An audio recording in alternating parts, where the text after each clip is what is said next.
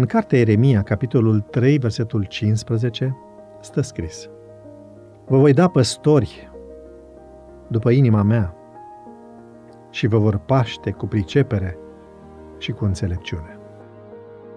Dacă Domnul și-a împlinit vreodată această promisiune, a fost odată cu darul propriului său fiu și apoi, prin slujirea bunului meu prieten, pastorul Ignacio Lopez, decedat, spune autorul, la 49 de ani, victimă a unei hemoragii în timpul unei intervenții chirurgicale. Prietenia care m-a legat de Ignacio datează din perioada când eram studenți la Madrid, în vremurile grele, când o vocație fie se făurea pe Nicovala neajunsurilor, fie căutai alt drum în viață. Lucrător neobosit, conștiincios, practic, chipzuit, generos, credincios, convins, exemplar, Ignacio era și un om bun. Astfel, i-a descris un jurnalist din Almeria, ultima sa biserică, într-o scurtă descriere publicată într-un ziar din oraș atunci când a avut loc decesul său. Astăzi a murit un om bun.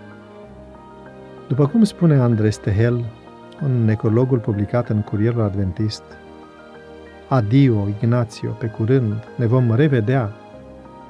Ai părăsit lumea fără să te fi certat vreodată cu cineva.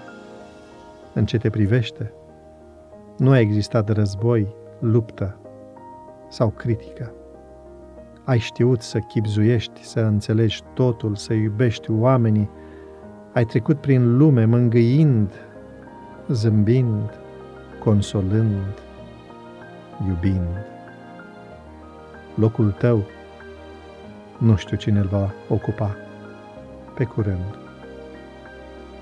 Cât de bine face unei biserici slujirea dedicată a unui pastor. E dificil de șters urma pe care o lasă în viață multor oameni. Pastorul este chemat să arate o mare sensibilitate față de frații în Hristos bărbați și femei supuși slăbiciunilor, aflați în fiecare zi în lupta credinței din care, nu mereu, e zbiruitori.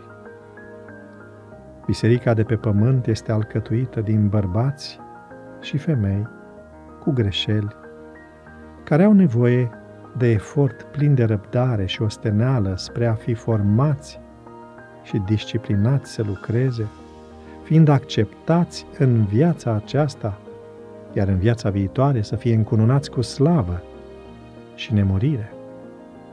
Este nevoie de slujitori, păstori credincioși care nu vor linguși pe popor, nici nu vor trata cu asprime, ci vor hrăni cu pâinea vieții, bărbați care să simtă zilnic în viața lor puterea transformatoare a Duhului Sfânt și care să nutrească în inima o iubire puternică și neegoistă față de aceea care lucrează.